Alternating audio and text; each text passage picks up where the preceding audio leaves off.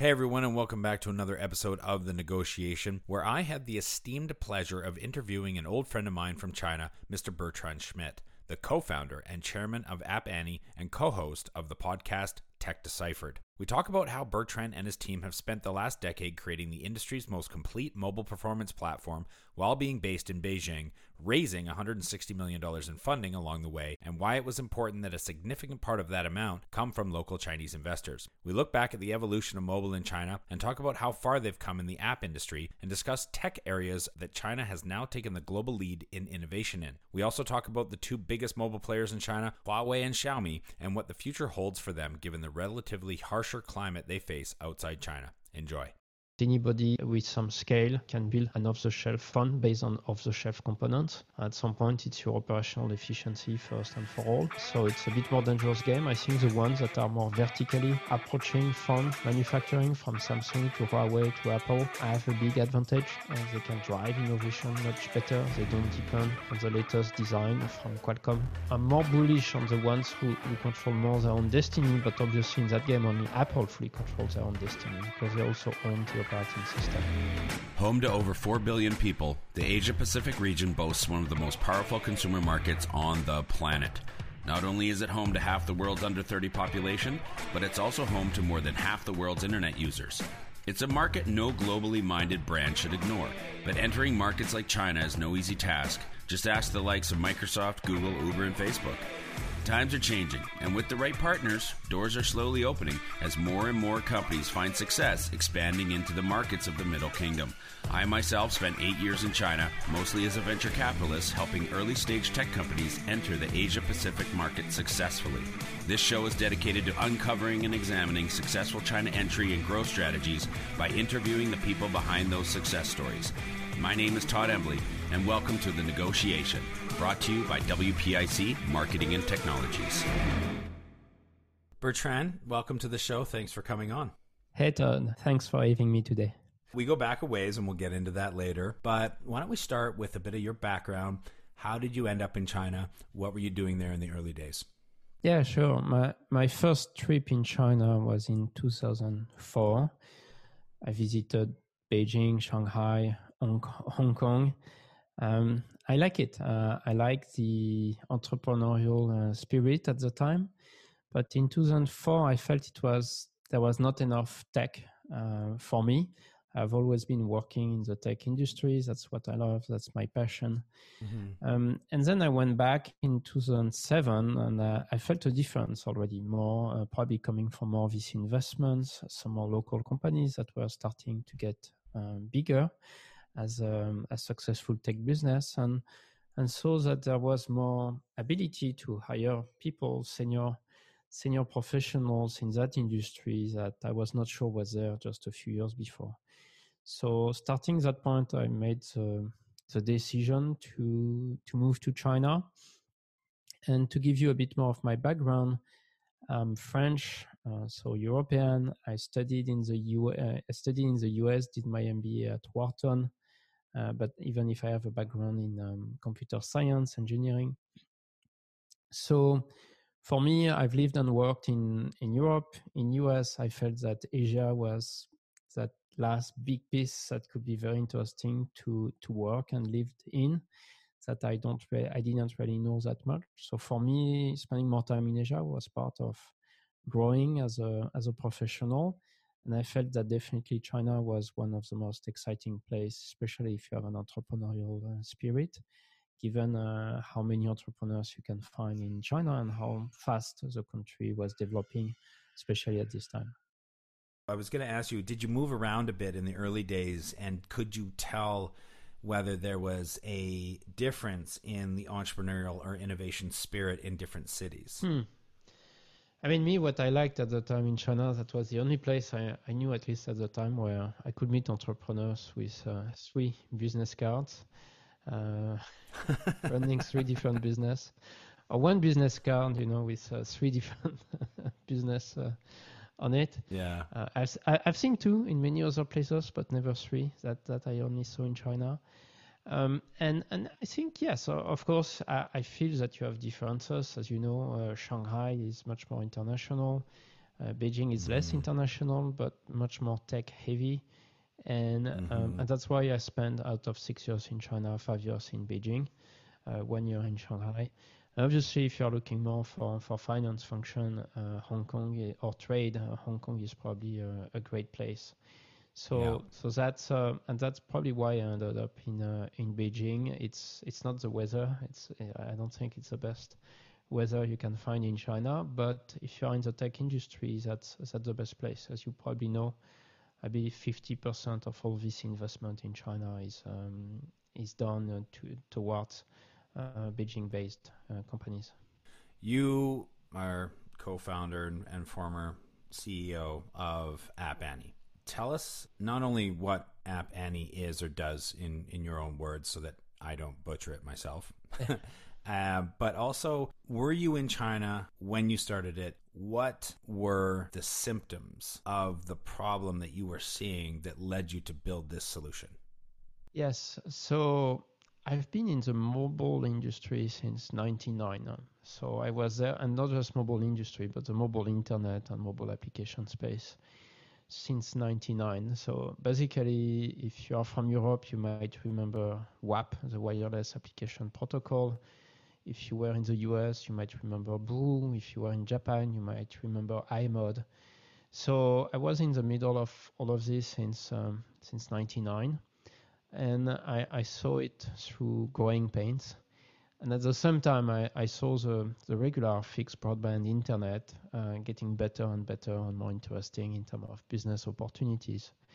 Um, up to a point when Zone 7, I was starting to think, hey, you know what? Maybe I should just go to the reg- go to the regular internet industry because opportunities are, are better there and and it just doesn't seem to never really work um, in terms of value proposition in that industry, except for carriers, obviously, and some handset manufacturers. But the overall software and publishing industry was really nowhere where it was really that much of a good business. So, but then the iPhone came um, in 2007, and more important came in 2008, uh, the App Store. And having been so long in that space, I, I saw very quickly that it was uh, the best invention you could make because it was solving at in one in one go three, three big issues. One was um, discovery. Uh, as consumer, you want to discover content easily. Two is distribution. Uh, if you have found the content, you want to be able to install it easily, access it easily. And three, monetization. Uh, you want people to be able to pay easily for stuff they bought and for publishers to, to sell easily what they have developed.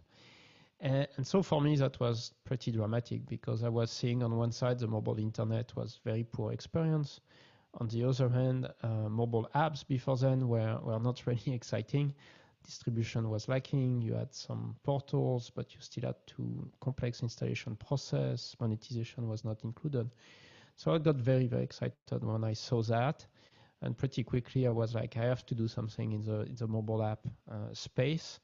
And early in the 2010, early 2010, uh, that's when I, I, decided to start App Annie. And, and in terms of mindset, so that was what the App Store was, was solving. But what I felt is that I was trying to understand more this market to see how I could I could build something in that industry and I realized I, I, I, was not really fully understanding this industry. What was working, not working, what was growing, what was not growing, what was truly making money, what was not truly making money. So I was looking for market data on this industry, and I realized there was no reliable market data on the industry. And on the other hand, what I saw is that Apple and others were providing some very limited tools for application developers, publishers to, to manage their apps on their portals and uh, app stores. And, and I realized that there is also an opportunity there to, to help developers have better tools, not to develop on the engineering side, but on the publishing side. So that's how App Annie was started on two sides, two angles. One, understanding, trying to provide answers to where is the market going, and two, trying to provide tools to developers, but business tools to help them uh, better understand what's happening with uh, with their apps on the business side. You were in China though when you developed this company, correct? Yes, I, I, I arrived in China in January 2009. Yeah. And we started the business in uh, in 2010. Right. Yeah. So this I, and forgive me for you know being a little bit like adolescently naive about this, but uh, you're doing a tech company. Fair to say, you know, doing a lot of data and analytics uh, for the app world, uh, generally speaking. What was it like to try to do this globally from inside China? Because, and I'm just thinking of the Great Firewall. What was it like? Was it was it was it is it better now? Was it was it worse back then? Is it even a thing? Is it naive to think that that may have been problematic for you at all? Yeah, I mean, it has never been a big, uh, big problem because, as you probably know, there are a lot of big companies that have big teams, big staff in China. Mm-hmm. And these companies are foreign companies, obviously, especially American ones, from uh, Microsoft to uh, Google at the times to Yahoo to now one of the big biggest SaaS companies, Zoom, has uh, a lot of staff in, in China. So for us, it was a bit the same. We we were not focused at specifically on the Chinese market from day one. We were focused on global markets. Yeah. In 2010, there was not so much uh, smartphones in China. It started in 2012, 2013 to to be really a thing in China. Um, so for us, we are focused at least early on really on uh, foreign markets from uh, US, Japan, Europe, um, and um, and two engineers in China are very talented, know how to use the technologies that are available in different places. And from day one, uh, we were communicating in uh, in English in, inside the, the teams. We were having servers, all, all of them based in the US. Um, so so we just work as a um, very native uh, cloud-centric uh, type of company uh, with um, no no real hardware of our own, everything hosted working remotely with everything. So, so it was relatively easy, I would say. The, the only issue, obviously, is that some stuff might not be accessible from China, but then you might have access to some VPN and stuff, uh, at least for professional reason. How strong was the mobile, and let's just say the app, as they say in China, APP, yep. uh, we are called APP this... Annie in China, not App Annie. I was gonna say it took me a while to kind of get over and understand when people kept saying APP. I'm like APP, is that WPP? Like I, am I'm, I'm confused. No, they just meant app, but that's how they say app. How how strong was China's app game? Back in those early days of you know 2010 2011 and how fast did they catch up and even overtake some of what the west was doing initially China was not really there. China was about more about cheaper phones, uh, was about SMS, um, so very few smartphones. And when the iPhone came out, it was very expensive. So it, it, was very limited. It really took 2013, something like this, that people started to, to buy iPhones. And more important, that um, local Chinese manufacturers uh, like Xiaomi uh, started to provide um, cost-effective alternatives. And on the Android side, initially at last, you, you at least you had um, Samsung, uh, but now there's less of Samsung. So I think the rise of the local Chinese Android manufacturers was really big to transition China to smartphone. Um, but Apple was definitely the one to to start that that growth at least early on. And Apple could do it because at significant price point, because initially in China it was seen as a luxury good. And as you know, Chinese don't mind spending big money on uh, luxury items. Mm-hmm. So in a way, Apple was surprisingly successful. I mean, unsurprisingly, given you, they could be seen as a luxury manufacturer. But uh, I guess a lot of people were taken by surprise, and that helped China move faster in smartphones that appealed to, to luxury, at least early on. At some point, it had to become a mass market to be successful in um, in China, obviously. Is that what is that was that also the beginning of them starting to be internationally competitive with their app development game. You know just even leading up to where when people started to look at App Annie and see cheetah mobile sitting in near the top of the charts was so surprising to people. And they had no idea how was it such a surprise and how did that industry grow in china. I think the industry changed quite a lot.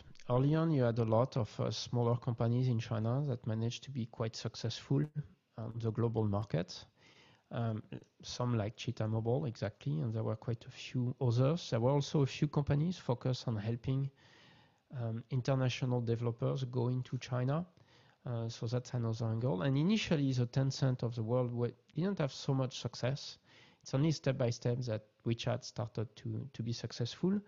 And only then, at some point, it's only step by step that Tencent went outside of the PC gaming to, to focus really hardcore on um, mobile gaming.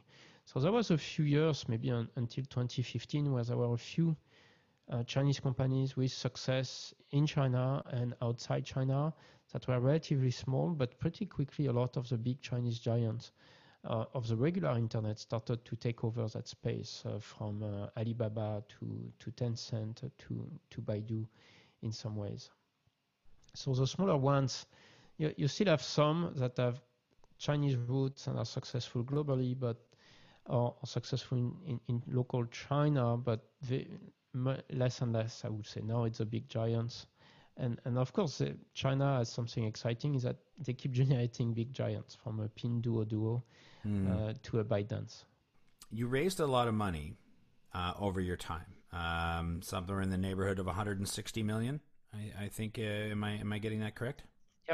Okay, and you know, at at at one point, uh, I think even in 2015, uh, when you came and spoke at one of my conferences, the 10 by 10 that we did in Beijing you were talking about how you had even back then just raised six million dollars um, from IDG, and you actually mentioned during your talk that it was quite intentional and on purpose and important to you to raise from a local um, VC that also was globally minded. But can you talk again a little bit why you felt that it was important to raise money from within China, along with some of the other contributors to your raise uh, that may have come from outside China?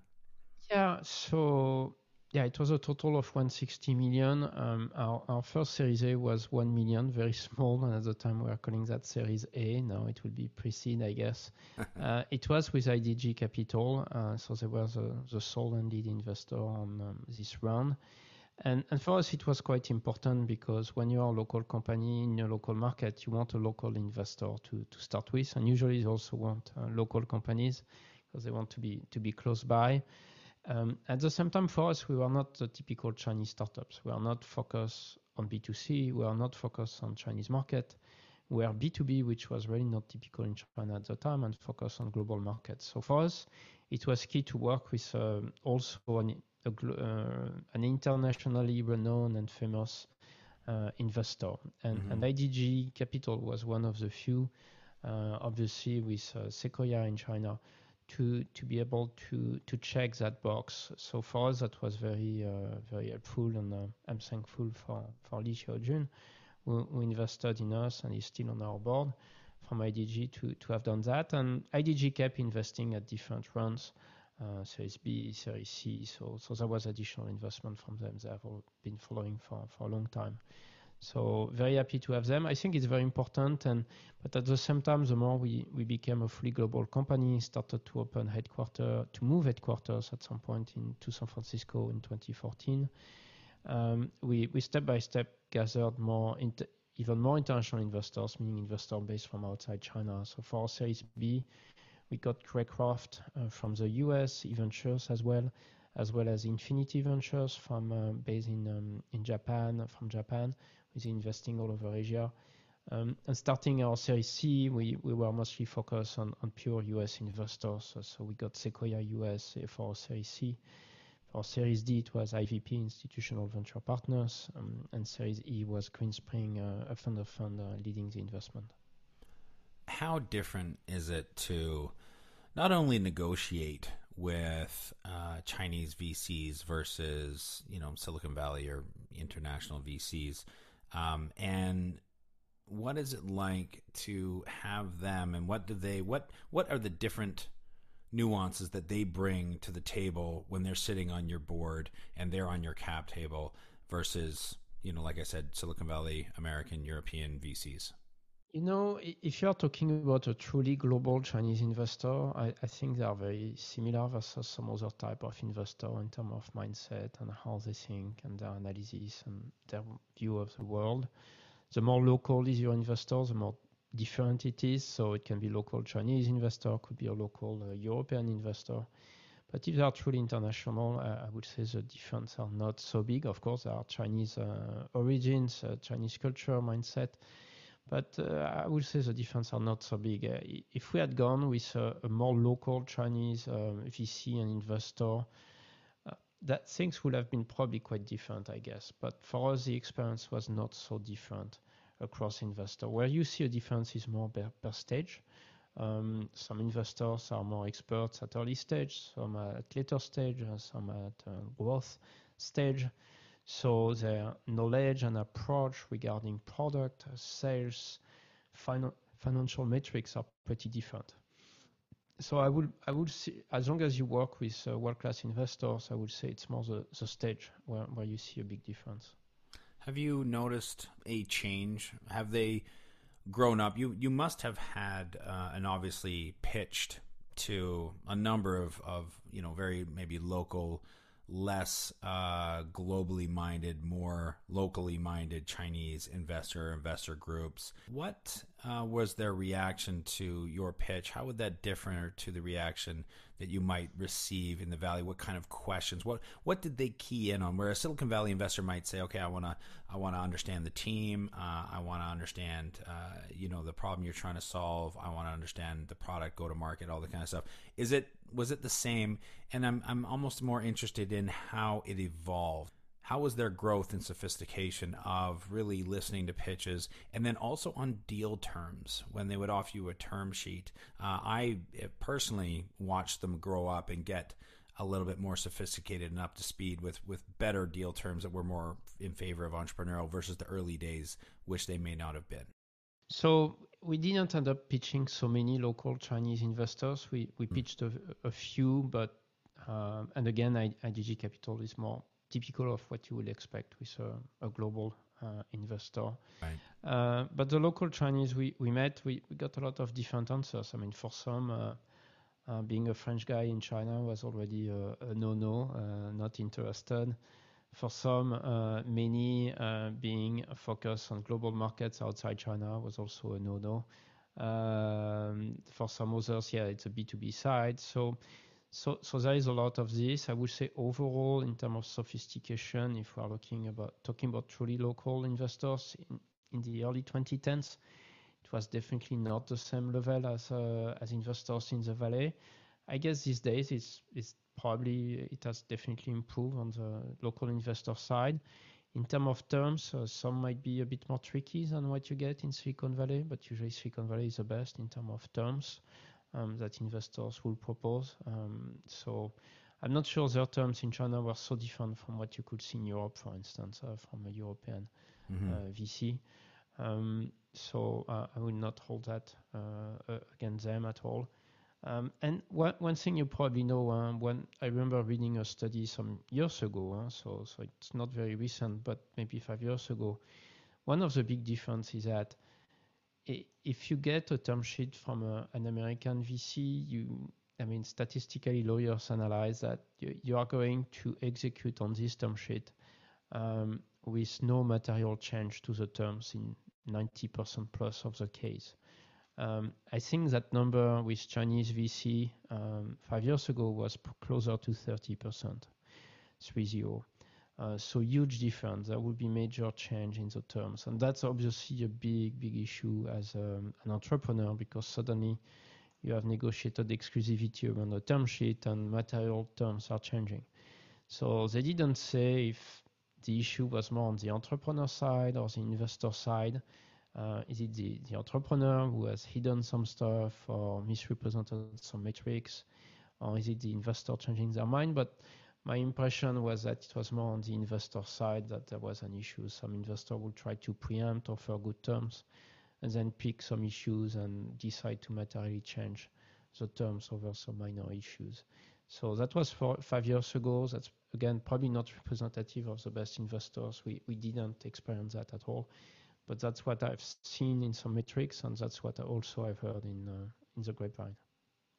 I've read articles from a number of reporters uh, or just tech interested bloggers who will and have in the past come to China, want to check it out. They come for a few weeks, uh, they travel around and they go back and they write fairly attention grabbing headlines like Beijing, the next Silicon Valley of the world.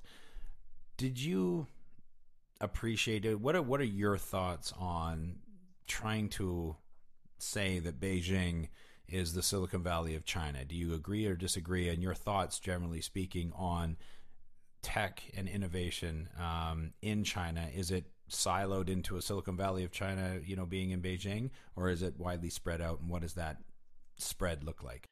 Yeah, again, based on statistics, at least if you look at VC investments, um, and I don't have the latest numbers, but last time I checked, it was around 50% in Beijing and 15%, one five in um, Shanghai um, and the rest split around uh, Shenzhen, obviously, and uh, some other places. So I think it's true in some ways, in the sense that Beijing is the center of the tech industry in China. It's the center of the VC industry, VC investment in China. Um, is it Silicon Valley in the sense of exactly the, what made Silicon Valley successful or how it is today? Mm. Uh, there are obviously some differences, but one, one, commonality, for instance, is the presence of top universities. Uh, you will have, of course, uh, Beijing University and others, Beida. Uh, so, so it's uh, you you have that as well. Uh, again, in China, all over China, not just in technology, I think there is an entrepreneurial spirit. Um, so I would say yes, I would agree that there are definitely some very strong uh, similarities. Obviously, Beijing is so different as a city than uh, Silicon Valley that uh, on that level, the lifestyle and uh, how people work and connect, it's very different. But but practically, it has um, it has similar results. I would say. Are there different areas around China that are hubs of different technologies where you might see commerce versus AI? Versus VR versus fintech versus you know what have you. Um, is there a spread? Yeah, I will agree with that. I think that if you think about hardware, for instance, uh, Shenzhen is definitely the, the place to be, uh, mm-hmm. thanks to uh, all the manufacturing happening in Shenzhen, mm-hmm. and obviously it's the base for Huawei. Um, you take Shanghai, uh, you have Alibaba not too far, so e-commerce it's uh, it's big, and obviously you have all these multinational companies mm-hmm. based out of uh, Shanghai. Um, if you go into telecom and app industries, there was a lot more happening in in Beijing. Uh, however, mm-hmm. Xiaomi was from uh, was started in Beijing. So um, so yeah, Be- Be- Beijing is more core for I would say mobile app industry.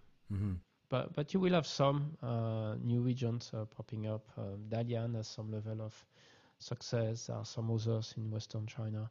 Mm. Um, so it's uh, like everywhere. There, there, are, there are some new stuff popping up, but uh, yeah. the big stuff it's Beijing, Shanghai, uh, Shenzhen.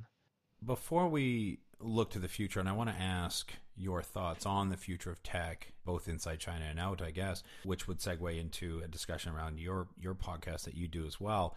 But I want to take a glimpse back, something that's always fascinated me, which was the Shanzhai movement of the you know the cell phones. And somebody that you probably know as well as I do David Li uh, who started XinCheJian in in Shanghai and somebody who was a big kind of maker movement early adopter from the Chinese perspective talked a lot about and his it was his opinion that it wasn't Apple that killed Nokia and Motorola. It was actually the Shanzhai movement that kind of did all the damage first that Apple had the luxury of of uh, kind of taking advantage of. How familiar and how impactful from being in the mobile space were you as that Shanzhai movement started to take over in China?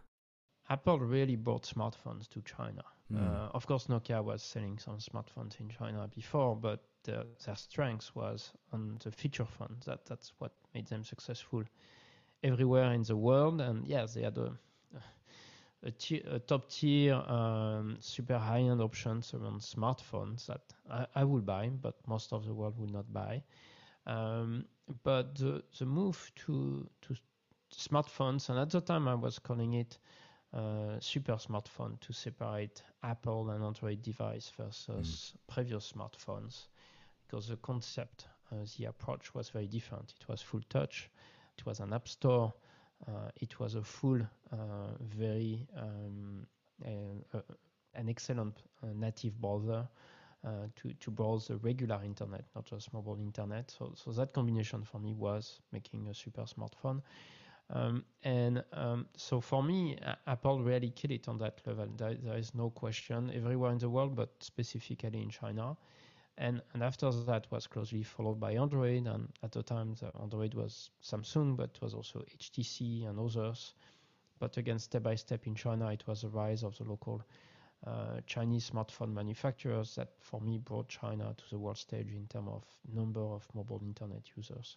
Mm-hmm. So we talk about Xiaomi, uh, Oppo, uh, Lenovo, uh, Huawei, all of these guys, uh, Vivo um, they are the ones who, who really brought um, smartphone to the masses. Is there an area? Is there is there an area around mobile that China has almost gifted the world with their innovation that the rest of the world, if they're not already, should be paying more attention to and adopting, or even you know taking what they're doing and localizing it for here. or Something, as an example, maybe payments and what they're doing with payments. Is there industry leading tech and innovation that China has around mobile that the rest of the world should be paying attention to? Yeah, I think so. I remember when I moved to China, the, the viewpoint was China is mostly copying successful business models and business from the West, and that was true of, um, of a Baidu, for instance, uh, copying Google on mostly everything um, doing it the Chinese way, but really taking inspiration from some somebody else. Alibaba was already a different beast in a way. You could argue that Amazon copied Alibaba, uh, but I think especially with mobile, it started to change, and China has been leading the innovation on many levels. One reason being that the rest of the world, from Japan to Western Europe to US, already had the regular internet at scale, um, and regular players on, on this internet uh, we're, we're, not moving that fast to, to mobile. So in a way, uh, China uh, leapfrogged uh, the regular internet, the fixed broadband internet, and moved directly to mobile. And so they, they had to invent because the others were moving a bit slower, I would say. If you remember Facebook, initially it was not such a great app on mm-hmm. mobile. Uh, they mm-hmm. didn't invented WhatsApp, they, they, they, they acquired it. Um, where um, I think some companies like Tencent with WeChat did a fantastic work to reinvent uh, what could be a messaging app. Uh, they were owning QQ uh, in the past, but they managed to, to convert it, I mean, to convert to something new um, and drastically new very, very early on. Um, and if you remember, for instance, WeChat initially was uh, focused on uh, the innovation was around um, talkie-walkie function. so it was about uh, sending voice message. and step by step, it was not the case anymore. Um, and step by step, they did new innovation. It was around payments, it was around mini apps. Um, so, and, and, it was just about the quality of the messaging experience, uh, way better than other tools for people who have used WeChat. It, it, it's still world class. Um, and it's a combination of not social, not just social, but uh, communication tool all in one, where um, in the West you, you have separate tools for different approach. And, and on payment, it's very clear. Payment and e-commerce, uh, China is one of the world leader. Um, in e-commerce, it's probably very clear. In payments, electronic payments, it's also very clear. And it's leading so much uh, the rest of the world that it's not even fun to, to compare. Um, so I guess with COVID, rest of the world is catching up to e-commerce, uh, but uh, China is still leading by far. Um, so the numbers are pretty crazy in China.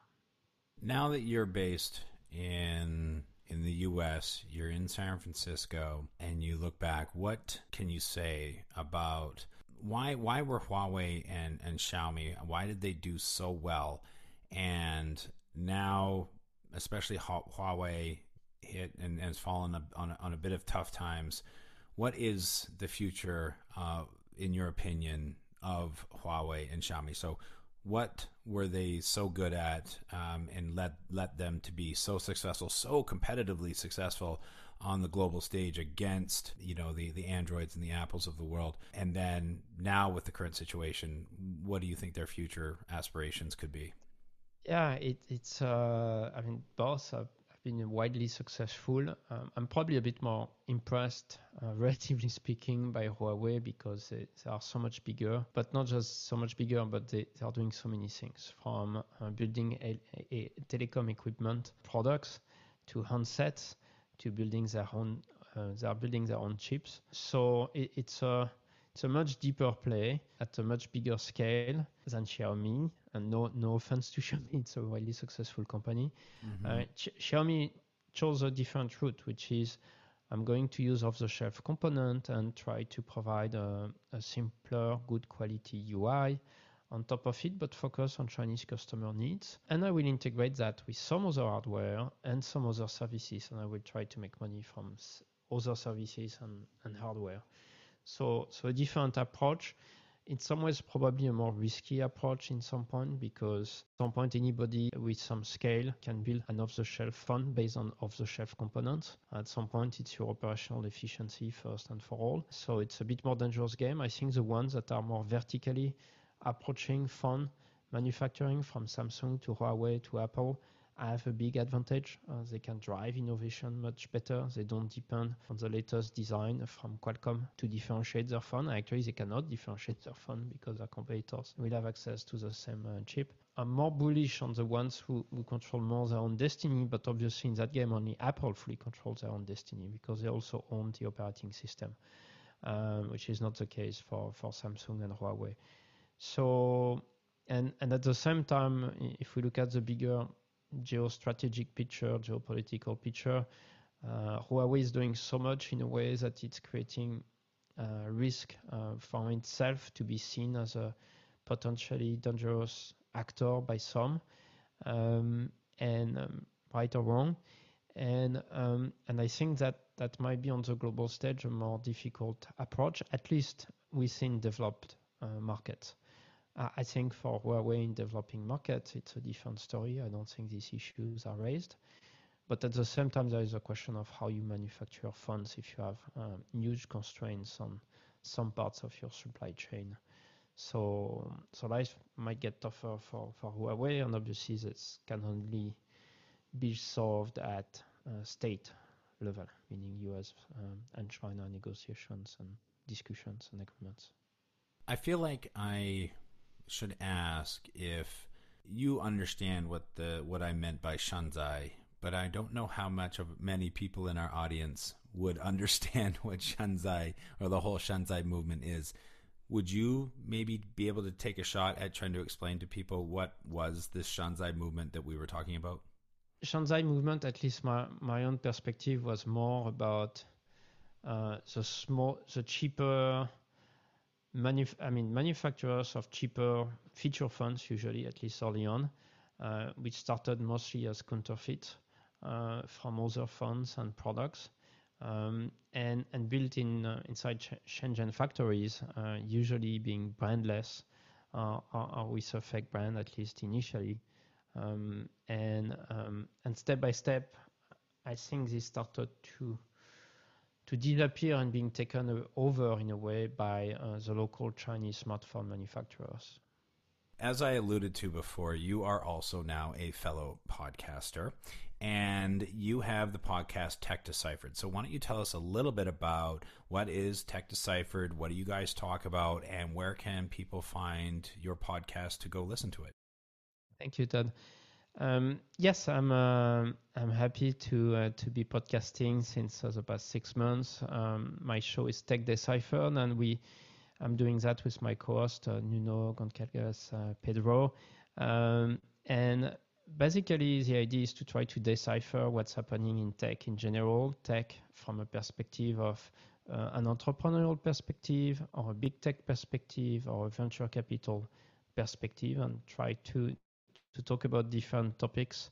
So each episode or two or three episodes will form a series and we'll talk about different topics from um, uh, SaaS to what happened in the last decade or what we expect to happen in the coming decade.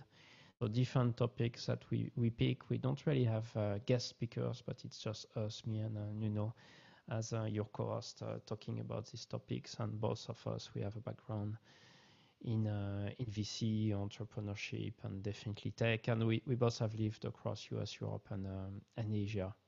Thank you very much for coming on the show. Stay safe and stay healthy. Thank you so much for your insightful questions. A pleasure to be on your show, Todd. Thank you. Growing a company is hard. Doing it in a foreign market? Exponentially so. The best piece of advice I can give you is not to do it alone. When you start looking across the pond for further expansion possibilities, and I sincerely hope that you do, make sure you choose the right partners to do it with. My good friends at WPIC Marketing and Technologies have almost 20 years of experience helping brands just like yours enter China. I hope you enjoyed this episode of The Negotiation, and if you're interested in being a guest or want to connect with me or any of our team, please reach out to us at podcast at WPIC.co and be sure to rate